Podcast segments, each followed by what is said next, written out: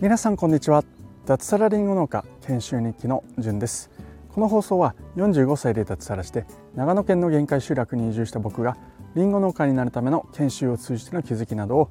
実際のエピソードを踏まえて話す番組です。この番組はウェブ上に農村を作るトマジョダウンの提供でお送りいたします。はい皆さんおはようございます。2022年。12月22日木曜日ですね、えー、今日もですね、え、僕は一日剪定作業をやってまいります。今上田市内はですね雨降っているようなんですけれども、えー、僕の家の周辺は、えもちろん気温が低いということで雨ではなくて雪ですね。はい一面の雪なんですけども今日今多分ですね、えマイナス1度から0度ぐらいということではい全然寒く感じないですね はい体が慣れてきたというところで今日の放送の画像はですねその山の上の雪の景色をちょっと撮っておきたいというふうに思います。はい、それでは本題に入りたいと思います。今日のお話はですね音声発信の怖さということについて話していきたいなっていうふうに思います。はい、えー、何かというとですね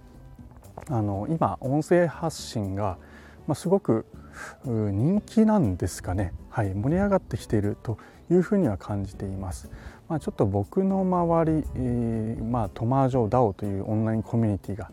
少し特殊なんだとはもちろん思うんですけれども、まあ、とはいえですねすごく音声発信を始めている人っていうのは非常に多くなっているなっていうふうに、えー、思います。それがまあずっと続いている人はどうなんですかね。どれぐらいいるのかちょっとわからないんですけれどもまあどんどんそうやっている人と続いている人もそれなりに、えー、多いのかなというふうな印象を持っております。まあ、そんな中でですねなんでこの音声発信が今、まあ、人気になっているかっていうところで、えー、本当はですね僕今日音声発信の魅力ってことをちょっと話そうと思っていたんですね。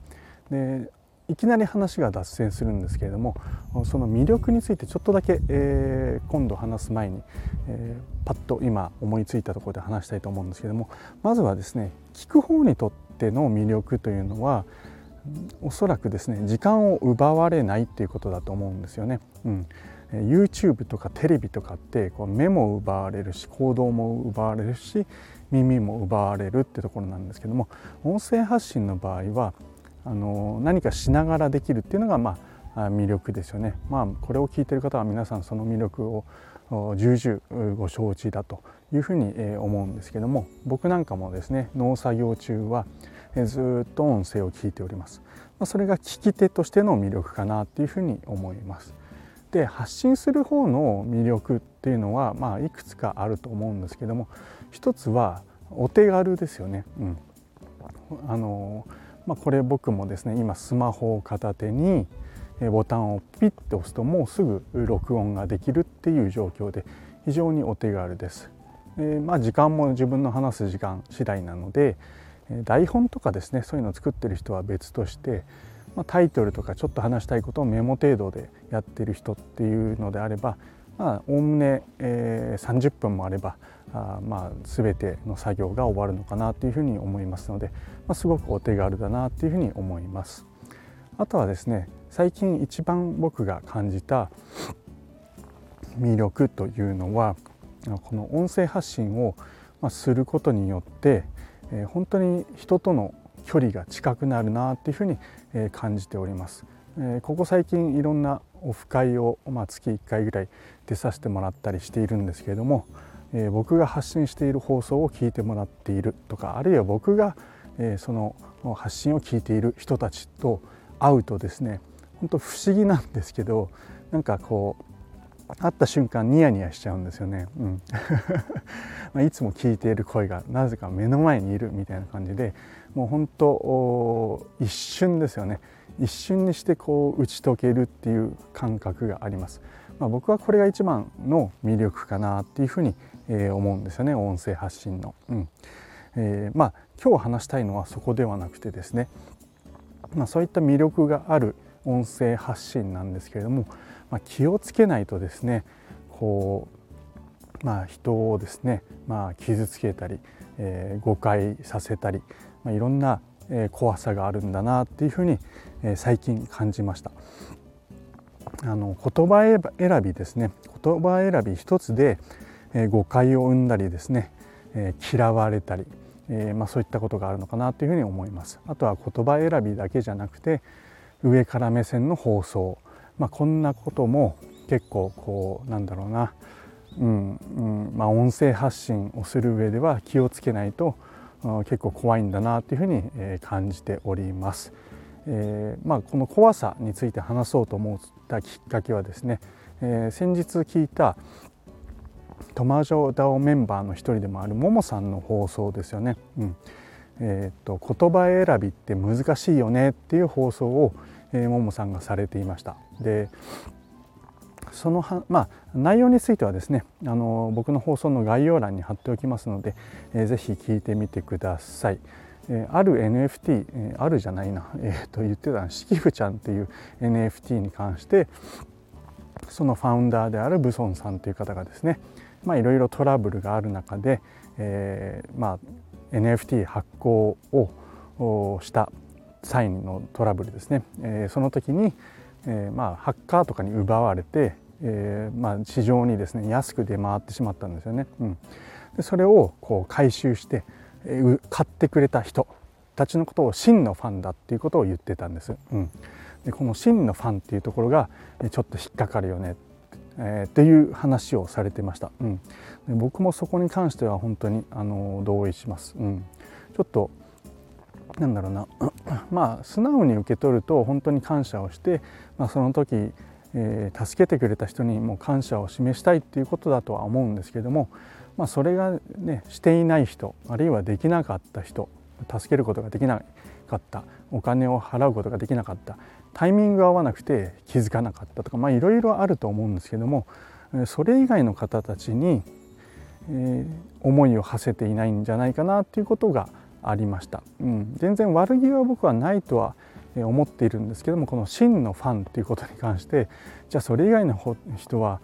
真のファンじゃないんじゃないかっていうふうに思ってしまいますよね。うん、だから言葉選びって本当難しいな、まあ、これが音声発信のまあ、怖さだなっていうふうに、えー、僕は思いました。うんえー、僕もですねこ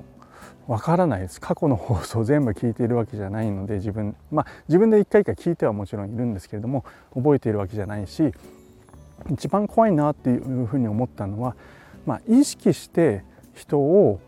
攻撃したりですね、えー、しているつもりがなくても無意識の中に、えー、もしかしたら、え、言葉選びを間違っているということがあるんじゃないかなっていうふうに、え、思ったからこの放送をしようと思ったんですね。うん、本当無意識に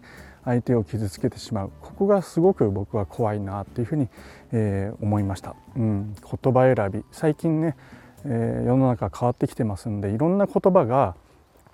ダメだとか、えー、言われてきてますよね、うん。えー、看護師さんって今言うじゃないですか。昔は看護婦さんですよね、うん、でこの看護婦っていう「婦」という言葉が良くないって今は言われてますよね。あるいは飛行機で言うとスチュワーデス。っていうのはダメなんですよね。昔は確か女の人がスチュワーデスで男の人がスチュワードだったと思うんですけども今はフライトアテンダントか、うん。まあ、そういったふうに、えーね、昔から使っている言葉が今は良くないよなんていうふうに、えー、言われたりしてますよね。うん、エスキモーって確か差別用語だって今言われてるんですよね。はい、昔会社名でエスキモってありましたよね。今どこだろう。ちょっと名前忘れちゃったんですけども、今はイヌイットっていうのが確か、えー、まあ正式なっていうとあれなんですかね。エスキモは差別用語だからイヌイットって呼びましょうっていうふうになっているはずです。はい。まあえー、まあ、そういったことっていうのは、まあ、なかなか会話に出てこないかもしれないんですけどもうちょっと身近で考えると例えば、うん、なんだろうなおばさん おばさんって言葉とかですねおじいさんどうどうですか？これ普通に使ったりすると思うんですけれどもこれ人によっては、まあ、傷つく人がいるんじゃないかなっていうふうに、えー、思います。うん、あのまあ、自分で自覚してて全然いいよっていう人もいればいや私は違うよ俺は違うよっていう人もいると思います。うん、おじいさんって呼ばれると嫌がる人いますよね、うん、じゃあどう呼べばいいのかなってちょっと僕思ったりするんですけども、うん、なんだろうね。お年寄り、えー、っていう言葉が正しいのかどうか分かりません。それすら嫌だっていう人もいると思うんですよね、うん、なので非常にこう表現って難しいななんていうふうに、えー、思っております。はい、なので、まあ、完璧に防ぐことっていうのは僕は多分できないと思うんですね。特に僕は今台本を作って話しているわけではなくて話したいことのタイトルを決めて話すとかですね、え、ちょっと箇条書きにしてメモ程度で話しているのでその間に出てくる言葉っていうのはやっぱり無意識に出てきてしまう言葉っていうのがあるんですよね。うん、なのでまあ、完全にそういった全ての人にとって、えー、傷つけない、えー、あるいは攻撃的にならない放送っていうのはもちろんできないんですけれども、まあうんまあ、自分のできる範囲内で、え、気をつけるってことが大事なんだろうなっていうふうに、え、思いました。ただですね、えー、まあその言葉尻だけを捉えてですね、えー、全てを判断する人っていうのはまあまあそこに関してはもうちょっとどうしようもないかなっていうふうに思ったりもします。うんえ、悪く捉える人っていうのは必ずいますよね。うん、なので、えー、一番大事なのはですねやっぱりその内容とか思いかなっていうふうに、え、思っております。あまりにもですね、え、そこら辺のことを気使いすぎてですね、え、自分の話したいことの要点が言えないとかブラートに包みすぎて何を言いたいのかわからないみたいな放送になってしまうのは、まあ、ちょっと本末転倒かなっていうふうに、え、思っております。はい、なので、うん、まとまっているわけではないんですけども、まあ、思いがですね、ちゃんとその言葉に乗ってしっかりとしていればですね、まあ、多少まあ、言葉選びを間違えたとしても、うん、大丈夫なんじゃないかなっていうふうに、僕は、